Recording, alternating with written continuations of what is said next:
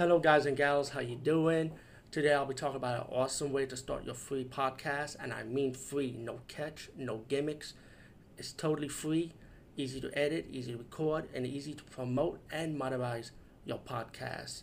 It's called Anchor.fm, and I highly recommend you guys and gals check it out and start your own podcast and let your voice be heard. And also, don't forget to listen to Wild Dork Podcast and tell them that I sent you and that you have it from me. So you get more people to join Anchor.fm. You will not be disappointed because they will also put your podcast in other platforms and then make it very, very much easier for you. Have a great day, everybody. Everyone, what's up? Today we talk about a movie, right? Now, I came across the trailer when I was on my Facebook and one of my YouTuber friends I'm a fan of, Ramfo Rap for Life, posted the trailer for this, and his, this was actually recently one of his reviews. Actually, um, I didn't saw all his reviews for this movie. I saw a part of it because I wanted to see it for myself too, so I didn't want to spoil it for myself. But I saw a little bit of his review of it, um, but I came across it from him, and I said, you know what? If I, if I was intrigued by it, you know, and it was like at first I thought it was a German horror because it was like blood and splatter from the trailer, but actually it's actually as Italian cinema because you can tell from the Italian names, you know, when you see the credits and stuff. So anyway, it's a movie called Hotel Inferno, right? It's like a first-person shooter, but a first-person shooter in a horror genre style. You know, you have your guns, you have your stabbing, you have blood and gore, you have grenades, you have kill scenes. Okay, but um, just before I before I go forward with it, let me just say what the movie's about. It's about this hitman, right? He put on these glasses, and the glasses are his camera, you know, pretty much. And he's hired by this corporation president to go inside this hotel, pretty much kill two people. Now, when the president of this company explained to him about the situation a little bit without giving up full detail what what he's in there for, you know, like only thing he knows is to kill two people, a man and a woman. Once the killer got the weapons that's provided by the president of the company to go inside this hotel, he killed the first victim, the female, and then when he was about to kill the male victim, the male victim started explaining something about pretty much the male victim would say so they, they work for the president of this company, pretty much what this hitman is doing. And it's telling him that the more you kill, like in a way, you're feeding her pretty much. Now I understand what was going on with this scene, you know, I was like, okay. And then the hitman got mad, he said, Yo, what the fuck is this? He doesn't want to do this no more, and the president of this company is getting mad at him, like, you better follow the rules, you better do this. And then the hitman starts throwing up, you know. As the movie develops, the demons are that's in the hotel that works for the president of the company, they are also in this hotel just to make sure everything goes smooth pretty much. But since it's not going smooth because the hitman do, do not want to like obey the president no more, like listen to his game no more, the demons are coming after him.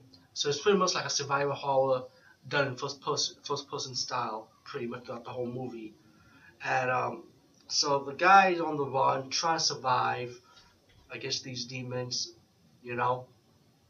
And as it as it goes on, I mean, you do your you do have a lot of death scenes. You have blood and splatter, but you also have your that which is kind of dragged out, and um, it's like it comes to a point when I feel like the director wanted to do like a survival horror type of thing with the tents.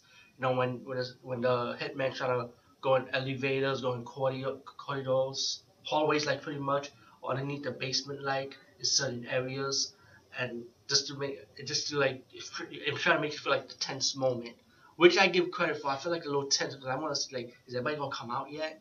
Anybody come out and something comes out, you know what I'm saying? So I mean, it, it was. I mean, to me, I, I grew up playing these old school horror video games like Clock Tower, for example. So it's kind of like I'm feeling it, you know what I'm saying? I, I liked it. Okay, I'm not saying there's nothing bad about it. I still it gets towards the end, which I'm not gonna spoil the end for you. I'm not gonna say what the ending is because I want you people to buy this movie or try to check this movie out in your own way. Let's put it like that.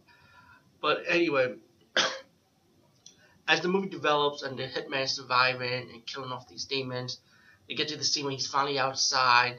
The demons are coming after him out, out in the open, and um, once he's killing the demons, and then finally one of the demons shot like a tranquilizer at him. He got knocked out, and then he'd been captured. He was about to be tortured, but then when the while the man started talking, he started telling him about that his family has like this legacy about feeding this female person, which is pretty much the woman is pretty much a demon, pretty much, and um, so they, need to kill just to make her happy, pretty much. Something like Cabin in the Woods, when you got to please the demons, you know, or please the gods. In this case, this guy want to please this woman demon, the she demon, and then the demon, the she demon got mad, and he started mentioning that while while the president, excuse me, while the of the company started talking, she comes out the first level, like underground, pretty much. She's getting mad. She's awakened. She wants she wants to kill, you know. She wants to feel pain, you know. And anybody that kills for this demon woman end up being like the body end up being rotten or like corpse or pus is coming out. Like and and the kills are knowing that, but they want to serve this demon woman even though there's a big effect after it. You know. Let me just mention that part. Um, also, let me just mention the soundtrack was fantastic. I love the soundtrack for this. But besides that, once the guy escapes again, he has to battle the he has to battle this female demon trying to survive, and then the guy gets knocked out again. He gets captured again, and then, like I said, I don't want to ruin the ending, but when he's being tortured by the demon torturer, um, guess what? The female demon finally comes out of a, of the of the closed door, and um, no spoilers. I'm just gonna leave it as that. Who wins? Who loses? I'm not gonna say. But um, Hotel Inferno, I feel like the concept was good, the story was good, but I felt like the ending, like it could have been a little bit much more. You know, you know what I'm saying? But all in all, did I enjoy it? I did enjoy it. Hopefully, there might be a sequel. Maybe. It might not take place in a hotel, but who knows? Maybe there could be a sequel. Anyway, peace, guys, and see you later. Also, check out Wrathful Life's review of this movie. Um, he did spoil the ending, which after this review I did, I actually checked his review after that. So you might want to check that out.